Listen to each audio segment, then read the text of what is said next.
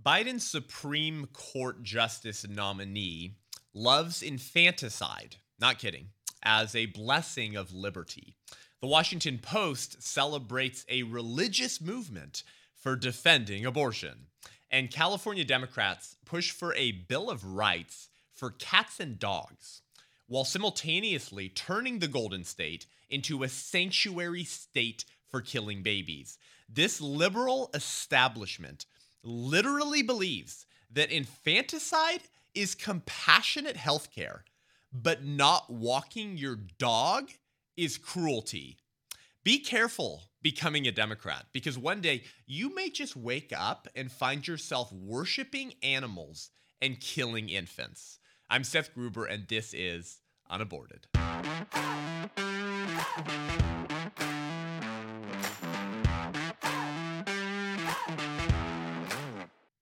Welcome to the show today, guys. Thank you so much for tuning in.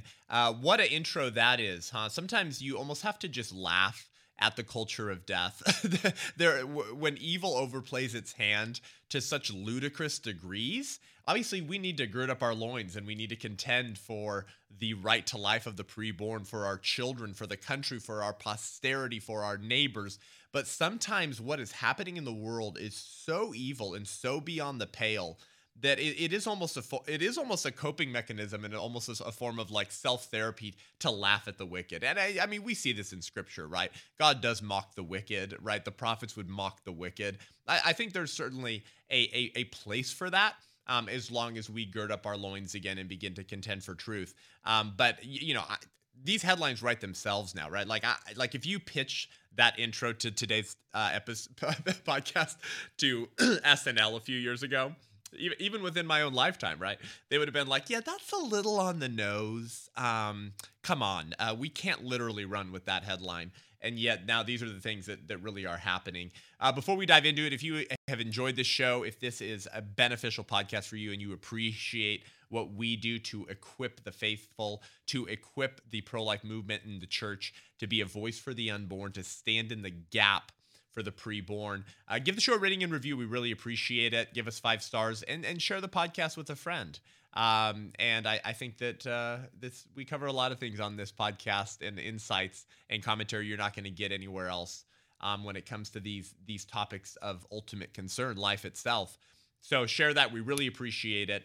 Um, so uh, Joe Biden has announced his new Supreme Court justice nominee. Uh, we didn't actually, I think, cover this in the show at the time, but a week or two ago, a couple weeks ago, um, three or four weeks ago, I guess now, Stephen Breyer of the Supreme Court announced that he would be retiring. Of course, he's only retiring because it's a Democrat uh, administration. If if Trump had uh, was still president, let's just put it that way, uh, then there's no way Stephen Breyer would be stepping down for retirement, right? And he has long been a, a sort of just a liberal establishment cog in the Leviathan machine. He's incredibly pro abortion. He's never sided with the conservatives on any pro life case, even tangentially related to abortion. And so, of course, he's only stepping down now because it enables the Democrats to get someone with his same jurisprudence. which we would say his botched moral vision, right, for the country.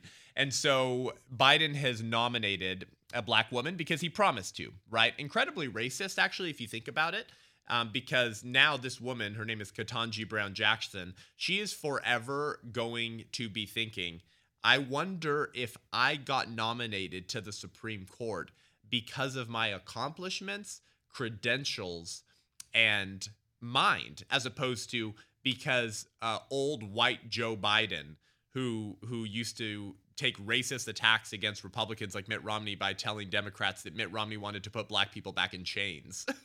She'll forever be wondering if if she was actually selected um, because of what she can provide with her um, experience, her credentials, and her mind. No, no, it's just her skin color. See, she's just a useful black girl to the white Democrat president, right? And so incredibly dehumanizing and racist, but that's what social justice does to you, right?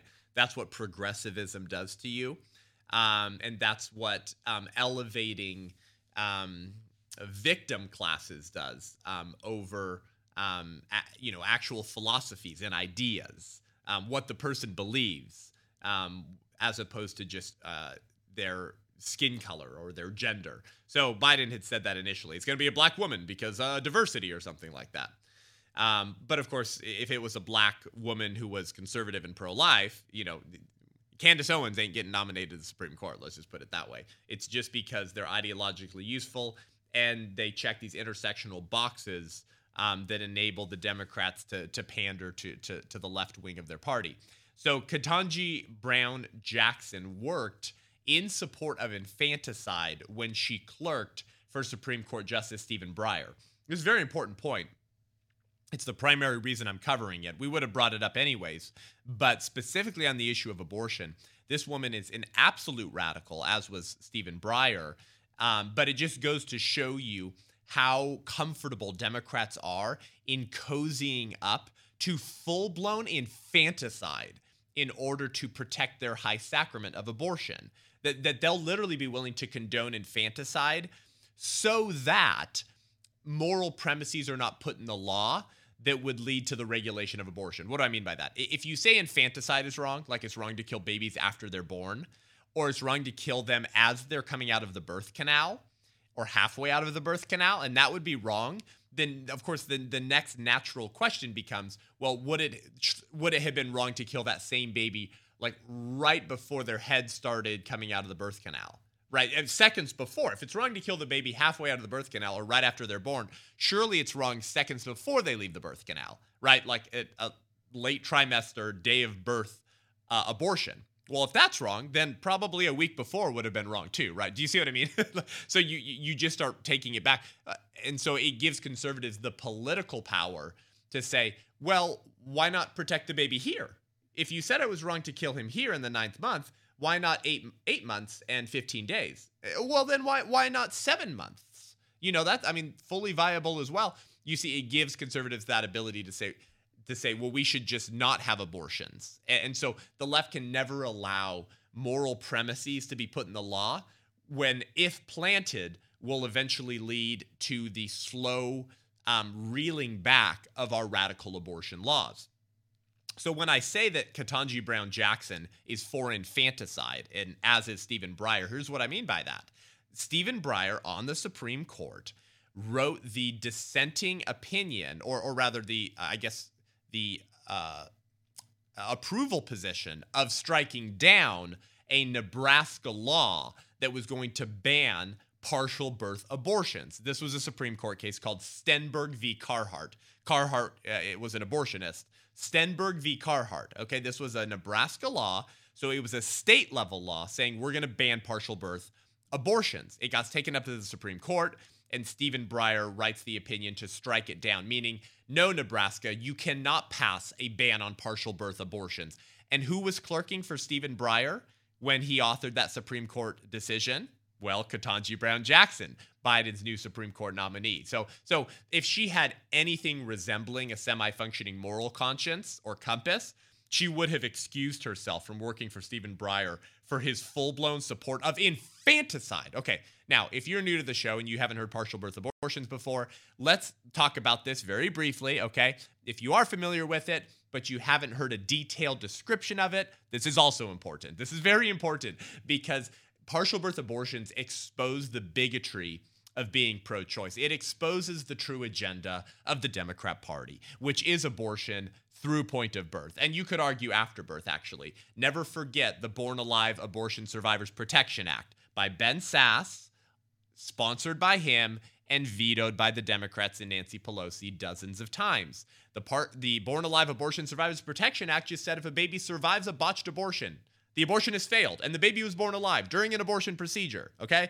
The baby had to be given the same level of medical attention and care as any other baby born under normal circumstances. The baby had to immediately be transferred to a hospital to be taken care of because guess what? Abortion centers are not good at preserving life, they're good at ending life, and they're not equipped to take care of infants who survive their forceps. And thirdly, if the abortion staff don't report the fact, that a baby was born alive during a botched abortion, they'll be held legally responsible as well. And if the abortionist murders the baby after he was born alive during a botched abortion procedure, the abortionist will be charged with murder. Okay, so this bill did nothing to regulate abortion. It was about what happens to babies who are born alive during botched abortions because there's actually no federal law that requires the care for babies who survive botched abortions. And we have examples of abortionists who have killed babies who have survived abortions. Okay, so you could make a case that the Democrat Party is for infanticide literally after the baby's born. And they're willing to condone all these things. Why? Let's get into that. But firstly, just just so we understand how evil these people are, right? Because we get so used to talking about abortion, right? Oh, it's a killing of a baby. It's wrong. It's wrong. It's wrong. The Democrats are for abortion. It's so horrible. Oh my gosh. Oh my gosh. Oh my gosh. We get so used to to talking about this evil that sometimes we we forget the details. This happens to me all the time because as a pro life speaker, I can't live in this space all the time in my head. I try not to, at least. It's very exhausting to think about murdered babies and dismembered limbs all day is your job, and all the ideas that are used to justify it, and the ideas that we can use to defend life. Like, just being honest with you, my, it's a it's a taxing job to think and talk about this issue all the time. Well, imagine actually looking at the results of this, actually seeing what happens to these children, right? You may get emotionally and spiritually exhausted by the abortion issue, right? Hopefully, you get inspired and fired up when you listen to the show. But now imagine literally being involved with murdering babies through partial birth abortions. Okay, so so nurse Brenda Pratt Shafer, who's who's who's Brenda Shafer? Okay, well, she once worked for abortionist Martin Haskell. Haskell. Okay, Martin Haskell is considered to be the creator of the partial birth abortion procedure. this demon invented a way to kill babies who were partially born, hence the term partial birth abortion. Okay, so she witnessed many abortion procedures, including the partial birth abortion procedure performed by Martin Haskell in the 80s and 90s, and it understandably left her traumatized. So she testified before a congressional subcommittee in 1995. So I was four years old, okay? And I want to read to you what she told Congress in 1995 after quitting her job working for Martin Haskell, okay? Th- this is what Ketanji Brown Jackson is for. This is what Stephen Breyer is for, who she is replacing and who she clerked for when he upheld the right to kill babies in this way. What way? Here's Nurse Brenda Pratt Shafer. Dr. Haskell brought the ultrasound in and hooked it up so he could see the baby. Then, 26 and a half weeks into pregnancy. On the ultrasound screen, I could see the heart beating. I asked Dr. Haskell, and he told me, yes, that is the heartbeat. As Dr. Haskell watched the baby on the ultrasound screen, he went in with forceps and he grabbed the baby's legs and brought them into the birth canal. Then he delivered the body and arms all the way up to the neck. At this point, only the baby's head was still inside. The baby's body was moving. His little fingers were clasping together. He was kicking his feet. All the while, his little head was still stuck inside. Then Dr. Haskell took a pair of scissors, they're called Metzenbaum scissors, and inserted them into the back of the baby's head. Then he stuck a high powered suction tube into the hole that he had created with the scissors and sucked the baby's brains out. I almost threw up as I watched him do these things. Next, Dr. Haskell delivered the baby's head, cut the umbilical cord, and delivered the placenta. He threw the baby in a pan along with the placenta and the instruments he'd used. I saw the baby move in the pan. I asked another nurse, and she said it was just reflexes. The woman wanted to see her baby, so they cleaned up the baby and put it in a blanket and handed it to her. She cried the whole time and she kept saying, I'm sorry, please forgive me. I was crying too. I couldn't take it. The baby boy had been the most perfect, angelic face I had ever seen. In all my professional years, I'd never experienced anything like this. I don't think about abortion the same way anymore. I still have nightmares about what I saw. End quote. Yeah, no, no, duh. No, duh, you do. You you were you were literally watching demons at work. This is a partial birth abortion. It's very hard for me to even read and get through. I assume this was very difficult for you to listen to as well. Unreal. Now, obviously, we have a more visceral reaction, don't we, as humans, to late term abortions? That's why I think it was a Gallup poll in 2019. We don't have the the screenshot for you, but but we've showed it on the show before. Gallup poll in 2019 found that only 13% of the American public supported keeping abortions legal in the third trimester.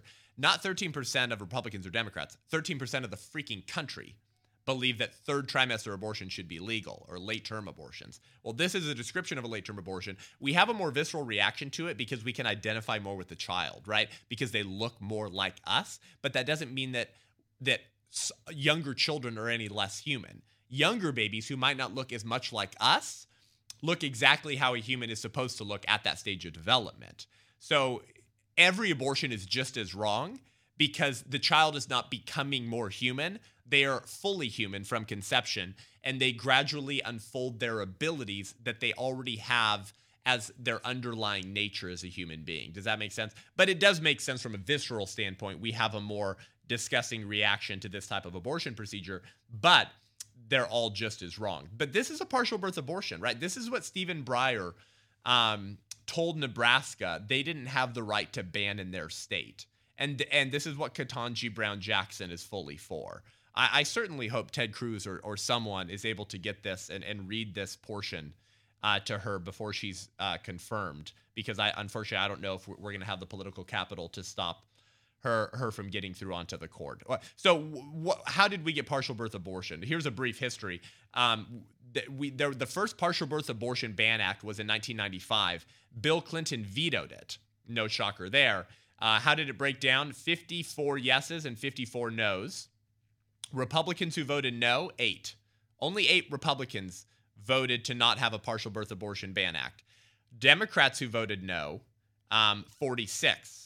Um, so they 46 Democrats didn't want a partial birth abortion ban act. 45 Republicans voted yes, and nine Democrats voted yes.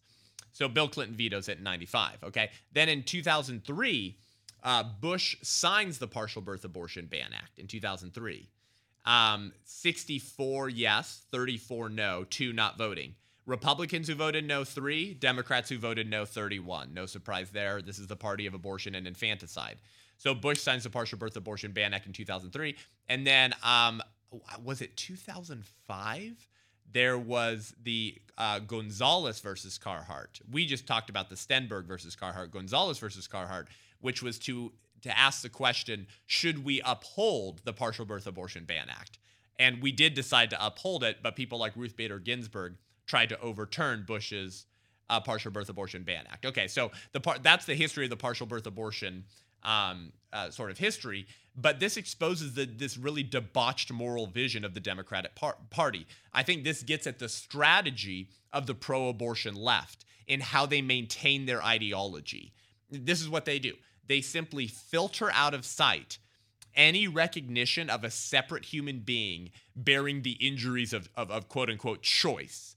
They, they have to simply pretend that there is no child. There is no child. There's no human being whose existence matters in the womb. Because if they acknowledge the reality of this late trimester baby who's having Metzenbaum scissors shoved into the back of their skull before having a catheter suction vacuum tube suction out their brains. If they acknowledge the experience of that child, there's no moral or political route for them to continue in their support of this heinous act. They simply have to stick their head fully in the sand or to, like the Dumb and Dumber scene, la la la la la la, stick their fingers in their ears, sing really loud, and pretend to not see or hear the the horrors and screams of the child subjected to this quote unquote reproductive health care procedure. And they've been doing this for years. This is exactly the strategy adopted by Bill Clinton when he vetoed the partial birth abortion ban in 96. What do I mean by this? If you allow the partial birth abortion ban to pass, and become law, you would have to acknowledge the humanity of the child and the injuries it sustained during an abortion. Because if the child halfway out of the birth canal, you just saw the pictures, you just heard my description, right? The child is literally halfway out of the birth canal before they're killed. If the child halfway out of the birth canal is a person with value whose murder is atrocious and indefensible, and that child has some rights, then how is the same child minutes, days or weeks before exiting the birth canal not a person with human rights? What happened in those seconds, minutes, hours, or weeks before that baby was killed in a partial birth abortion that moved it from something that had no value whatsoever, the mere property of their mothers? You could call them the property of the Democrat Party. Right? They, they're always trying to label people that they don't like as property. Black people in the 1850s, babies today. What moved that person from a non person, Untermensch, subhuman, insensate blob of tissue, to a being that we should protect from dismemberment because they're halfway out of the birth canal, because they're a person with rights. what happened, right? If Bill Clinton had allowed the Partial Birth Abortion Ban Act, if pro choicers acknowledged that killing a baby in that manner at that stage of development is immoral, evil, or wrong, objectively wrong, then there's no way they can offer a moral defense for abortions hours, weeks, or months before because the science is so clear. It's the same child, it's the same human. They're not becoming more human. They're not somehow eh, proving more human DNA, right? They're they're unfolding their potential, but it's a human being with great potential. It's not a potential human. This is just the science, right? So that's why they can't allow these types of laws to protect babies at this late term abortion. They'd be forced to answer these very difficult questions. And so this is Bill Clinton's strategy, right? It was to simply pretend that there was no child. And if you read the documents, Bill Clinton's defense is basically, well, sometimes a partial birth abortion will be necessary because mom might die. You know, so sometimes it's medically necessary. No, abortion is never medically necessary to save mom's life, even in a high risk pregnancy. But his entire focus was what? The mom. He couldn't acknowledge the existence of a baby because then there's no way he could morally and politically justify vetoing the Partial Birth Abortion Ban Act. And Hadley Arkes, a professor of jurisprudence at Amherst College and the founder and director of the James Wilson Institute for Natural Rights, uh, explains this brilliantly, helps us understand Clinton's strategy of sticking his head fully in the sand and denying the existence of any reality that might compromise the right to abortion. Here's what he said He said, Bill Clinton could look out on the experience of a partial birth abortion and never apparently see a child whose skull was being crushed and whose head was being collapsed as the contents of the skull were being suctioned out. That child made no impression on Clinton's visual or perceptual screen because the injury suffered by this small being simply could not be allowed to count. Both the victims and the injuries had to be filtered out by the theory that came along with abortion rights. For that notion of rights, could not be sustained while there was a recognition of a separate human being suffering injuries that were lethal. You can't acknowledge the injuries and humanity of that child when you adopt the theory of choice. So be careful becoming a Democrat. You may wake up one day and find that you're an infanticidal maniac demon who um, has no soul left who can't even be disturbed by the murder of an infant. And yes, a baby halfway out of the birth canal is obviously an infant, particularly in this late stage of development, which the Democrats love to defend abortion as well. So that's what Ketanji Brown Jackson supports, okay? If she had any semblance of a moral compass, she would have excused herself from clerking for Stephen Breyer in uh, in 2000 when he struck down Nebraska's ban on partial birth abortions, but she didn't. Additionally, she was involved in a case several years ago um, at the state level to to try to ban pro-life sidewalk counselors um, from being on public sidewalks. Right? They tried to create buffer zones where pro-life Americans could not stand and exercise their right to free speech on on a publicly um, owned uh, sidewalk to try to give women their last chance to not kill their child. So this woman hates unborn children and she hates you. Just be clear on that. And the Democrat Party is fully on board with infanticide, as they always have been. And I think it was important for me to take this segment of the show to give you that history on partial birth abortion and what's involved in a partial birth abortion, because they, they need to own that. And those questions need to be put to them. That's what they're for. And I think you'll find many Democrats and pro choicers today who would not be for that type of radical way to kill a baby. And even their conscience might begin to be stirred. But not this woman, not Stephen Breyer, not Joe Biden, not Kamala Harris, and not the abortion industrial complex. Um, so I want to move on to this next article here from the Washington Post, right, where democracy dies in darkness. Um, their new piece here is called The Threat to Roe v. Wade is Driving a Religious Movement for Reproductive Choice. Uh, and very interesting, right? Of course, they're going to highlight um, pieces and people, okay, who say they're Christians or religious, as long as they go along with the prevailing liberal uh, political wins, right? As long as they partner with the left on virtually everything they care about. For example, you're not going to see a piece from WAPO uh, diving into everything that's happening at Calvary Chapel Chino Hills, where Pastor Jack Hibbs and the Love Life Ministry are saving dozens of babies every few months outside of abortion centers, and then getting women diapers and and uh, apartments and cars and jobs, and throwing them baby showers and and loving on them and supporting them, right? They say, "Oh, pro-lifers are just pro-birth. You don't care about the baby after it's born." Right? They're not going to show stories of what's happening with Christians, who, real Christians, real pastors who who embrace the historic orthodox Christian tradition that all human life is intrinsically valuable at every stage that they're human, the moment of conception. No, they're only going to hi- highlight quote unquote alleged Christians, quote unquote pastors, quote unquote shepherds who are pro-abortion right? And by the way, this piece is in the religion category at WAPO. This is not an op ed, this is in the religion category. But we all know that they would never um, highlight what's happening at these very pro life churches. Um, they're only going to highlight uh, heretics, right? And syncretists. And their subline title here is Americans who see a religious case for abortion access try to shift the narrative. Okay. So I'm just going to read you a couple paragraphs from the beginning of this. This is just important to highlight and make this point. Okay because what we're dealing with here is spiritual principalities and forces. And so when we see alleged Christians who are partnering with demons and murdering babies, we need to just remind ourselves what we're actually facing, okay? And we need to be able to call heresy as such and call demons as such. Those who are being used by Satan who are not part of the church, okay? But but so that that's why we need to talk about this, talking about infanticide killing babies, who's really behind this, right? And notice how Satan and demons work their way into uh, into y- using the platforms and voices of people who say that they follow Jesus in order to lead people to hell. So this WAPO piece says when the Reverend Kaeley McKe- McEvoy, we have a picture of her here, uh, began at Westmoreland Congregational in 2018, she faced a question: Should she tell her new congregation she'd recently had an abortion? McK- uh, McEvoy was already a reproductive rights advocate, right? Of course, the, this is the WAPO writing, right? They're not saying an abortion advocate, not saying feticide advocate, right? No, it's a reproductive rights advocate. And to her, the experience wasn't in conflict with, with her faith. when the pastor and her then boyfriend learned in 2016 that she was pregnant, oh, oh, so she's sleeping around and having sex before she's married? Oh, I could have never have guessed that. I could have never have guessed that because she calls killing and lynching babies and sacrificing them to demons reproductive health care.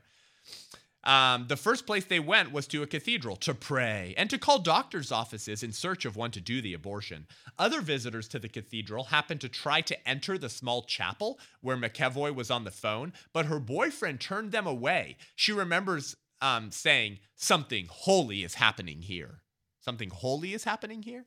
So her boyfriend is turning people away from the from what they call a church because the pastor and her boyfriend are in the church calling demons to ask how much they can pay one of those demons to kill her baby. And so other people can't come into that holy place because what's happening there is holy as they're phoning demons to kill their baby. So that yeah, here's here here are the pastors that the WAPO likes to platform. But in front of her new congregation, she wondered and worried if they would lose respect for her. Westmoreland, like the suburb of, of Bethsaida, it sits in is full of liberal people who politically support abortion access, McEvoy felt, but may not be ready, to call it a social and theological good. Then came laws in Texas and Mississippi to severely limit abortion. Then the Supreme Court's decision to review the constitutionality of Roe v. Wade. And on top of that, pandemic isolation and virtual worship that to McEvoy made preaching about real lived physical experiences feel urgent. Now she is a part of an increasingly bold and more visible, visible religious movement for reproductive choice, a hard shove back to the decades old American narrative that a devout person sees abortion only as murder. From prominent clergy to regular people in the pews, far more nuanced and varied perspectives about abortion are being voiced across the religious spectrum, many for the first time. By the way, anytime you hear the word nuanced, you can probably assume it's a leftist talking to you you don't hear that word used as much by by conservatives. It's really one of those. It's one of those most used words in the lexicon of leftism. Um, and I heard this all the time at Westmont College as well. These more progressively quote unquote Christian colleges, they love saying things are nuanced or the gray area or complex. They freaking love that. They love getting high off their own intellectual flatulence. It makes them feel really smart that they can explain the nuances of difficult, complex moral and spiritual debates. And because it's so nuanced and there's not a clear answer, we need to make room for all different varying opinions on these nuanced debates. I would hear that kind of crap at Westmont all the time. And usually what kind of topics were that that language being applied to? Gay marriage, sodomy, and murdering babies in the womb. Very nuanced. Okay, we need to make room for these perspectives. In November, McEvoy, a 29 year old with a melodic preaching voice, took the high white pulpit at Westmoreland and said, okay, and said to her congregation, quote, she had never felt more known and heard and loved by God than when I entered the doors of a Planned Parenthood. Then last month, she addressed a group of Christian abortion access activists meeting in a DC church, and she said, Something holy is happening here, friends. Something holy is happening here. Uh, lady, uh, that wasn't God you were hearing from. Yeah, that, nope. That was not God you were hearing from. That, that was a demon you were hearing from, um, and you may be possessed. Um, and if, if you want to return to orthodoxy, uh, you may need an exorcism, right? I mean, this is gnarly. She's saying, I never felt more loved, heard, and known by God than when I entered the doors of a Planned Parenthood. You know, First Timothy 4 1 says that the Spirit expressly says that in later times, some will depart from the faith by devoting themselves to deceitful spirits and the teachings of demons. ESV, 1 Timothy 4 1. They'll depart the faith to embrace the teachings of demons. And guess what? Satan and demons have always been behind the killing of babies. it is his pride and joy, the killing of babies. It always has been, right? That's Satan's the dragon in Revelation, waiting for Mary to give birth to eat baby Jesus. He's behind the killing of babies by Herod in Bethlehem and by Pharaoh in Egypt. He's a lion that prowls around looking for those to devour. He, he, killing babies is his pride and joy. Okay, it is the sacrament of Satan. And so we just need to remind ourselves what we're talking about here, folks, that we're dealing with demon worship here. It's easy to get caught up in, in the politics, right? And, and and anger towards those who kill the unborn. But just remember, there are demonic forces behind these people. But don't worry, they're going to masquerade it as compassion, right? Uh, Paul says in Second Corinthians 11, he says, yeah, and what I am doing, I will continue to do in order to undermine the claim of those who would like to claim that in their boasted mission, they work on the same terms as we do. But such men are false prophets, deceitful workmen, disguising themselves as apostles of Christ. And no wonder, for even Satan masquerades as an angel of light. right? It looks really good, right? The wolf looks like a shepherd right? That's me now. So Paul says, So it is no surprise if his servants also disguise themselves as servants of righteousness. Their end will correspond to their deeds. Okay. So whether it's a Supreme Court justice nominee who loves infanticide, or allegedly Christian pastors who support abortion through point of birth, we're still dealing with Satan and his fallen angels. And God tells the Israelites in Psalm 106 that their sacrifice of babies to Molech was actually sacrificed to demons. God has been very clear on this point, okay? Psalm 106, he says, Israelites, Israel, you sacrificed your sons and daughters to demons, and the land is desecrated with blood. Okay? So when we talk about abortion, we're talking about the sacrifice of babies to demons. There are demonic spirits and forces living inside of this woman. What's her name? Dr. Reverend Kaeley McEvoy, and all of the other uh, satanic masquerading as angel of light pastors that this WAPO piece highlights later, which we don't have time to get into. We're dealing with the Lord of Flies, okay? The spirit of the age who has always been obsessed with killing babies. We as Christians just need to remind ourselves of that. I want to finish this show today by talking about a new California bill. Um, a Bill of Rights, actually, for cats and dogs. Okay. so, this is according to the Sacramento Bee on February 17th by Andrew Sheeler. Um, Americans enjoy a Bill of Rights, and soon California pets could as well. A California lawmaker has introduced a bill that would enshrine a dog and a cat Bill of Rights into state law, requiring every animal shelter and animal rescue group to post a copy of said rights on their premises. The bill is sponsored by the animal advocacy group called Social Compassion in Legislation, whose founder and president is named Judy Mancuso. Okay, so I did some research on this woman, okay? um, Judy Mancuso. I was very interested. I, I, I had a suspicion that she was a radically pro-abortion leftist, uh, and guess what? I was right. okay, so excuse me. she lives in I think Laguna Beach, California. Okay, she's she's the sponsor of this bill. I checked her out on Instagram, social media. She does everything animal rights related. Okay, she has pictures with Newsom. Okay, she has pictures with Eric Garcetti, the mayor of LA, and other crazy pro-abortion people. I couldn't find public statements on abortion. I assume that's because she's trying to be politically strategic to get the support of people who love animals but also love babies uh, to support what she's doing. but then I find this other piece from the Sacramento Bee in February that reported that Judy Mancuso is running for office. Here's what it said In the state assembly, I look forward, Mancuso says, to continuing to work alongside the party and its members to fight for thoughtful yet decisive action to combat climate change improve public health and safety, address homelessness, protect women's rights, save our ocean and wildlife, and stand against racism and hate here in Orange County and across California. so, there you go. We all know that when she says women's rights, she doesn't mean like uh, young women's rights to not be taught pornographic Planned Parenthood sex ed in public schools. We know exactly what she means. She means abortion.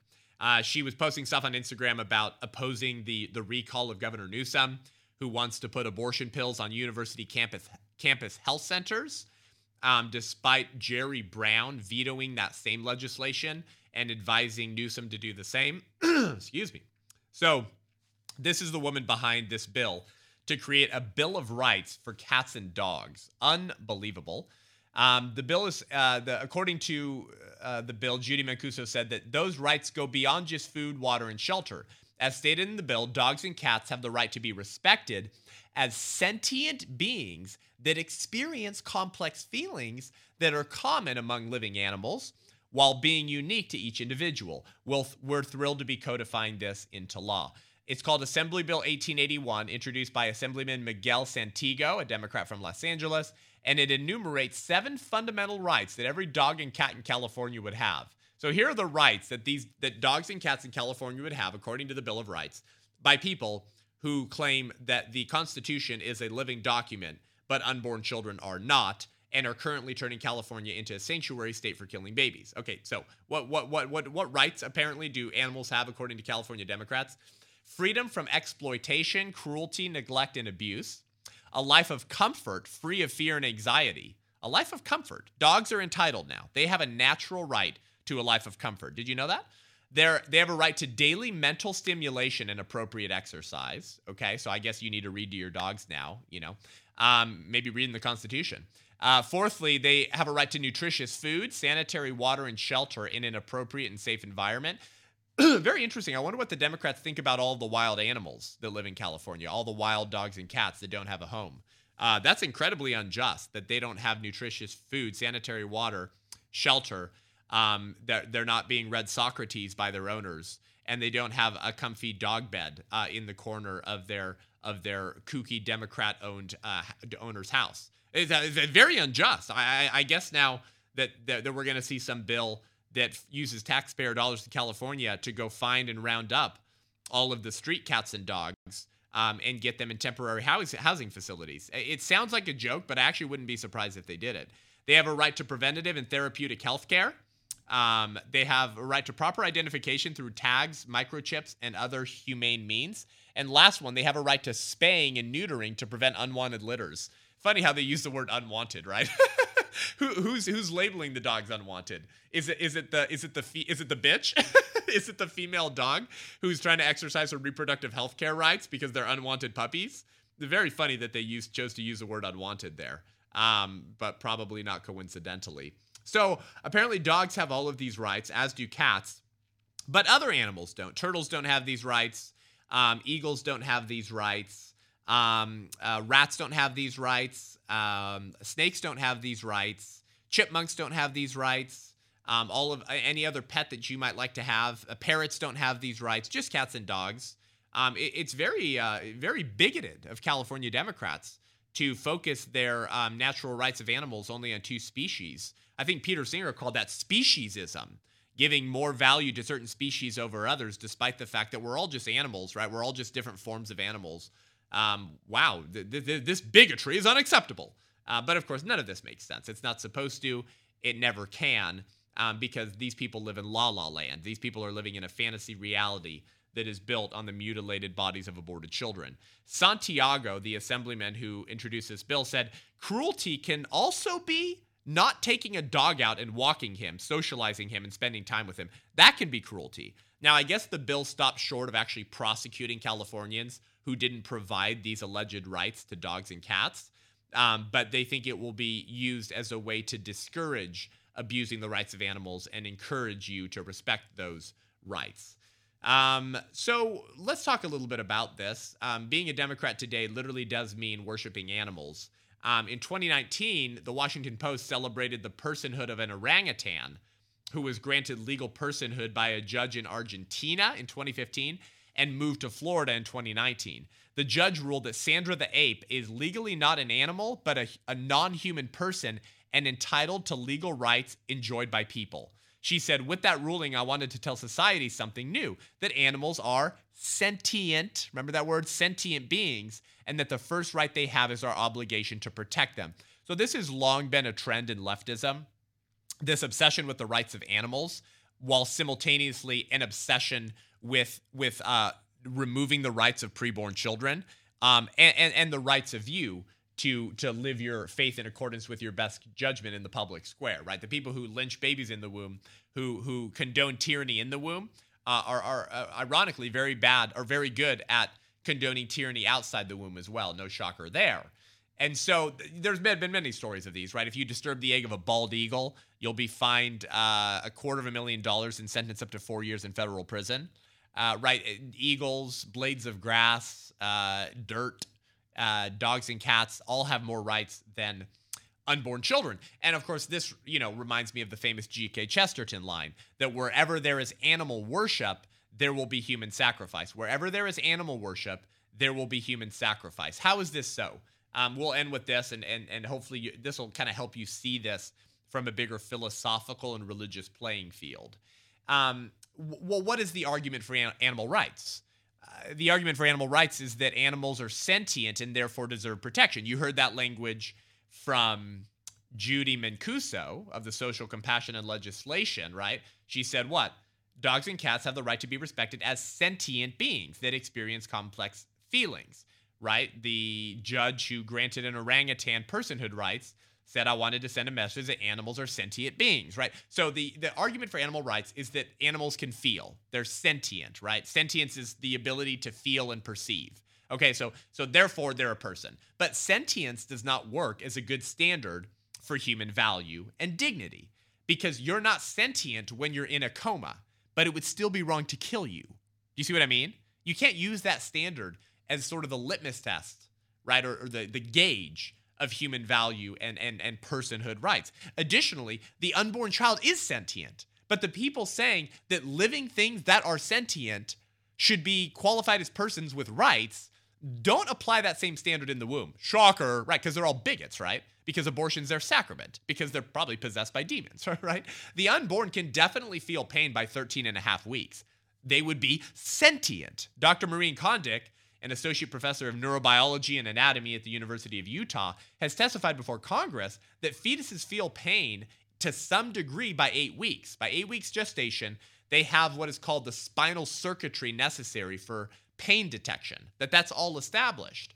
So if they can respond to pain in some way by eight weeks, and certainly to all pain by 13 and a half weeks, then they would be sentient. And if they're sentient, why aren't kooky animal worshiping Democrats applying their same sentient standard for personhood to the preborn child in the womb, right? Because it was never about consistency, right? It was never about consistently applying their ideology and their premises. It was about power, right? It was about hierarchy. They're not being cowards or or inconsistent um, by by not applying their premises in every moral debate. It's simply hierarchy. It's not hypocrisy. It's hierarchy. They know that they're being hypocritical. They know that they don't apply their standards consistently across the board, right? Sentience for orangutans, sentience for dogs and cats, sentience for preborn children, but they don't get any rights. They know they're not being consistent. They don't freaking care. The same thing with COVID, right? They, they know that they're not being consistent when Nancy Pelosi doesn't wear a mask when she goes to get her hair done. When Chuck Schumer and Nancy Pelosi put fundraisers uh, for all white Democrats up in Northern California and don't wear masks, but they make the, the Hispanic servers serving them food wear masks. When Eric Garcetti doesn't wear it at, a, at, the, at, the, at the football game right? When when Newsom is at the French Laundry refusing to wear it inside with California health officials who are drafting the policy in the first place. I, I, we can go down and down the list, right? They know that they're being inconsistent. They don't care. It's about hierarchy, power, obtaining political power, wielding it effectively in order to further your progressive agenda, to lead us into the utopian, perf- perfect uh, Marxist uh, future, right? But no, no, of course not, right? There is no utopia that these progressives are leading us into. It's tyranny, despotism, right? But don't worry, they won't be they won't be experiencing the negative repercussions of their political ideology and worldview. Just us, the little rubes, right? Their little subordinates will. They'll be getting fat, happier, and richer than ever before. That's how tyranny always works, right? The people who promise to lead us into the progressive, follow the science utopia know that it will be absolute crap, but they'll be empowered. They'll be fat, sleek, and happy. Um, so you need to understand this, right? They know that the unborn child is sentient. They know they can feel pain. All these follow the science people, Dr. Fauci, right? All these, they know when the child can begin to feel pain. They just don't care, okay? So sentience just doesn't work philosophically as a gauge of human value and dignity, but they're going to wield it because it sounds good, right? They can get people to jump on board with it. Oh, yeah, we don't want dogs to be harmed if they can feel pain. They should have rights. But babies do too. Yeah, but who cares? Who cares? I need to be able to kill my baby so that I can I can keep my salary at my nice cush job because this pesky uterus keeps me from achieving the same level of success in the workplace as men. Okay. But so so apparently, according to California Democrats, sentient monkeys, dogs, and cats deserve personhood, but sentient unborn babies don't. There you go. Okay. So let's step back then. What does it mean to be a person?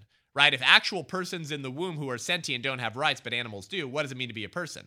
Well, there's two views, I guess, on personhood. One view says that it's the immediate capacity for reason, moral agency, consciousness, and self consciousness, right? You have to be immediately able to exercise these certain capacities that human beings have in order to be a person. The consequences of this is that infants would be disqualified. Infants can't exercise reason or moral agency. Neither can those in a coma. The other view is our view. It's the historic Orthodox American and Christian view of personhood, which is that it's it's not our immediate ability to exercise these cognitive functions, rational nature, and self-awareness. It's the fact that we have a natural ordering towards reason, towards moral agency, towards consciousness, which all human beings have in virtue of their humanity and which will be realized in time. Does that make sense? Because even your your toddler cannot exercise a rational moral nature to the same degree as you. Infants cannot at all, but they still have protections under our laws, right? Because for the broad uh, for the majority of American history, we've adopted this second view of personhood. What it means to be a person doesn't mean you have to prove certain cognitive abilities in the immediate now. It's that you have all of those abilities as part of your nature as a human being and they gradually unfold given time. The fact that you can't immediately exercise them doesn't make you less of a person. The fact that you might lose some of those abilities, like if you're in a coma, also doesn't make you less of a person in the here and now. We wouldn't say that a dog is less of a dog because they lost the ability to currently bark, even though the ability to bark is part of the natural ordering of what it means to be a dog, even if they can't immediately exercise it in the here and now. Does that make sense? That's our view of personhood. So this would mean that all human beings are persons, right? But there could be non human persons, like angels. Angels are not um, humans, but they would be persons with a rational nature, right? Um, and I guess we could include if there are aliens, right? They they would not be humans, but they would be persons. Oh, by the way, the Holy Spirit is a person, but not a human. So there can be non-human persons, but every human is a person. Does that make sense? But this means that animals are excluded from this definition of person. Animals are excluded because they don't have an underlying nature of rationality, of self awareness, of consciousness, of moral accountability, of moral accountability. Right? We don't hold, we don't charge a dog in a court of law. The pit bull never gets drugged before a judge for attacking the kid in the park. But you will if you attack a kid in the park because you knew better. Why? Because you had a rational moral nature, okay? So animals are excluded from this definition of person. So attempting to dignify animals by granting them personhood, dogs, cats, orangutans, doesn't elevate animals to the level of humans. It doesn't bring animals up to our level. It reduces us all as humans to the level of animals. Because human beings, human beings are exceptional in the very ways that we're not like animals. That's why we're exceptional because I'm not like that dog. Okay? I don't I don't piss on a freaking sign because I know better. The dog doesn't know better. I'm exceptional in every way the dog is not. I'm an image bearer of God and God has a rational moral nature, right? He has self-awareness and consciousness. I'm created in his image and human beings are the only form of species that have that ability, unless there's other image bearers who are not humans on some other planet. not worth getting into that conversation. Do you see what I mean? So, granting animals personhood doesn't dignify animals to the level of humans, it reduces humans to the level of animals. And C.S. Lewis was concerned about this. In The Abolition of Man, we quoted this like 10 months ago or something on the show, nine months ago on the show, but it bears repeating. C.S. Lewis had this concern circa 1944, okay, in The Abolition of Man one of the most seminal prophetic pieces of writing in the last hundred years. He was specifically speaking about the danger of the animal rights movement. These very same kooks we're dealing with now, right? Um, M- Miguel Santiago in Los Angeles and Judy Mancuso. C.S. Lewis was concerned about these people in the 40s. And he said if the animal rights movement established through culture or law that human beings have no intrinsic dignity greater than that of any animal, the world would not be a better place for either humankind or animals. Instead, it would be a utilitarian nightmare in which the strong would destroy the weak, in which power crazed leaders would destroy everyone who loved peace. Does that sound prophetic? In which the wealth of the world would be concentrated into the hands of a murderous few. Sound like World Economic Forum? Huh? Sound like the abortion industrial complex? Sound like George Soros? Sound like the Hewlett Packard family? Sound like all the people who fund all of this degeneracy? In which mercy would be unknown and the only virtue would be the ability to survive, in which the only right would be the right to die. Because, see, your only virtue in a Darwinian world is the ability to survive. Isn't that the doctrine of Darwin? The survival of the fittest, right? that that there is no dignity attached to the individual. Right? We are no different than animals because the dog is sentient and we're sentient and we're just different species, but we're all life. It's all life. The dog's alive, I'm alive. We're just different species. It's all life. We're all sentient. So so we're not any more valuable than animals, right? So so there there are no virtues because there is no God. There's no creator who endowed humans as intrinsically valuable over and against other creatures. There's no objective moral standard to which we're all beholden. We're just atoms banging around in the universe. In which case, there are no virtues because virtue assumes an objective moral universe, right? These are virtues, these are vices. This is good, this is bad. This is ugly, this is beautiful.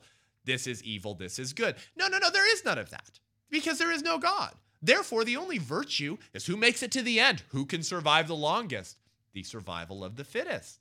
So C.S. Lewis was predicting this in the 40s that if you reduced humans to the level of animals and you said, we're all just life, we're all just life, so let's see who can survive the longest, you will end up in a utilitarian nightmare. Right? Utilitarianism. You're only valuable in what you can provide and how you can function and benefit the world or, or, or the species that is currently in power. Oh, oh, oh, you're, oh, oh, you, oh, you're, uh, oh, you have Down syndrome. Oh, sucks for you. You're not a person, right? If you're Margaret Sanger, you want to weed out the blacks, the mentally and physically unfit, right? Because they, they're, they're not as utilitarian. Uh, they they don't provide for us as well. So we'll just get rid of them. Where the strong would destroy the weak, that's justice. That's a virtue. You can't survive, sucks for you. The only virtue is the ability to survive, and the only right would be the right to die.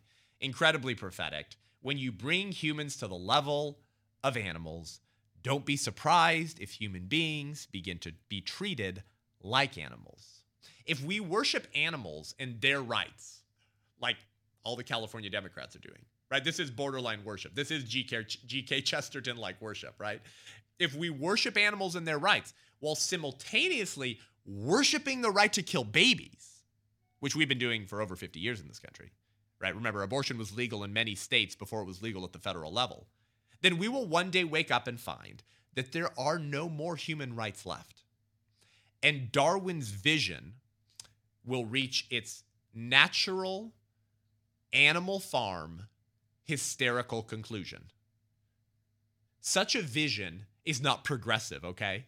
Such a vision is incredibly regressive. Be careful becoming a progressive Democrat because one day you just may wake up and find that you're worshiping animals and killing infants. But you're not a progressive, you're a regressive. And you look no different now than kooky pagan Aztecs who loved their animals more than their own species, who murdered babies, toddlers, and adults to the sex gods, the war gods, the crop gods, the weather gods. You look indistinguishable from these kooky, humanistic, animalistic, pagan societies. But don't worry, you dress it up in euphemisms, you dress it up in false compassion because the person you serve also masquerades as an angel of light. So it should not surprise us when his disciples masquerade their evil agenda under the same type of language. So this is what is going on in California right now. This is what is going on in the country, and yet all we're hearing about is is how evil Republicans are because they don't think we should be involved uh, in international wars when we can't even secure our own border. You see, th- these are the things that really matter. Yes, the border matters. Yes, na- nationalism matters. Having a national identity, having actual values and virtues that you share together as a country, because those values and virtues get passed on down to the next generation, and those ideas determine what the future of your republic will look like. Yes, all of this matters, right? Of course it does. Um, but if we if we fail to get these first foundational fundamental premises right, like what does it mean to be human? Why are we more valuable than freaking dogs? Why should I have rights that dogs and cats don't? Why should we not grant dogs the rights to personhood? Where do these rights come from? If we can't get those most fundamental human questions right, we are not going to secure the blessings of liberty for ourselves or our posterity. Every other right that flows from the right to life, liberty, pursuit of happiness, property, religious, liberty, all the all these other rights that flow from the fact that you have a right to not be murdered, okay? These rights that we've been taking for granted are going to continue to deteriorate before our very eyes unless we can go back to those fundamental first rights and get them right and self correct and turn the ship around. Right? It was Chesterton, I believe, who said that that the progressive, when he comes to the edge of a cliff, does not continue to believe in progress and run right off the cliff. The lover of life jumps backwards, turns the ship around, goes back the other way, right? C.S. Lewis talked about this as well. The true progressive is the one who, realizing where he's heading, turns around and runs back in the opposite direction. That's real progress. The progressive Democrats who worship cats and dogs and celebrate infanticide are not progressive, they're regressive. And until we, as the people, begin to contend in the public square, ideally to get godly men and women elected, to what? To advocate upstream for the good ideas that founded this republic the right to life, what, what it means to be human, where these rights come from. Until those philosophies, ideologies, and ideas begin to be planted at upstream and therefore yield good fruit downstream for our posterity then then we are not going to secure human rights for for for everyone. And and all of our other rights that we take for granted will continue to be assaulted by people who worship freaking dogs and and lynch infants halfway out of the birth canal and call it reproductive justice. Unless those people are supplanted and removed and godly men and women are put into place then this american experiment is over and when when you reach a position where your culture is literally worshiping animals and sacrificing their own infants, you might want to wake up and say, uh, maybe this republic is not going to survive for that much longer. You hear me? You understand? Maybe we're almost done with this American experiment unless we can unless we can commit to true progress by being lovers of life, jumping back from the leftist precipice that we find ourselves in, sprinting back the other direction and returning to asking those most fundamental questions, which our founders had a lot of clarity on and a lot of good answers on. And yet, most of the American public and our pulpits cannot even answer those most fundamental questions. Well, thanks for tuning in to the show today, guys. Head on over to iTunes, Spotify, YouTube. Give the show a rating and review. Let us know what you think. It really helps us reach more people. We really appreciate it. Um, and if you want to support the show, head on over to patreon.com forward slash unaborted and become a patron of the show. Check out the perks and tiers we have for supporting the show. We really appreciate it. And if you want to book me for an event soon, as my schedule's filling up this year, go to sethgruber.com, S E T H G R U B as in baby boy, E R.com. We'll see you next week. I'm Seth Gruber, and this is Unaborted.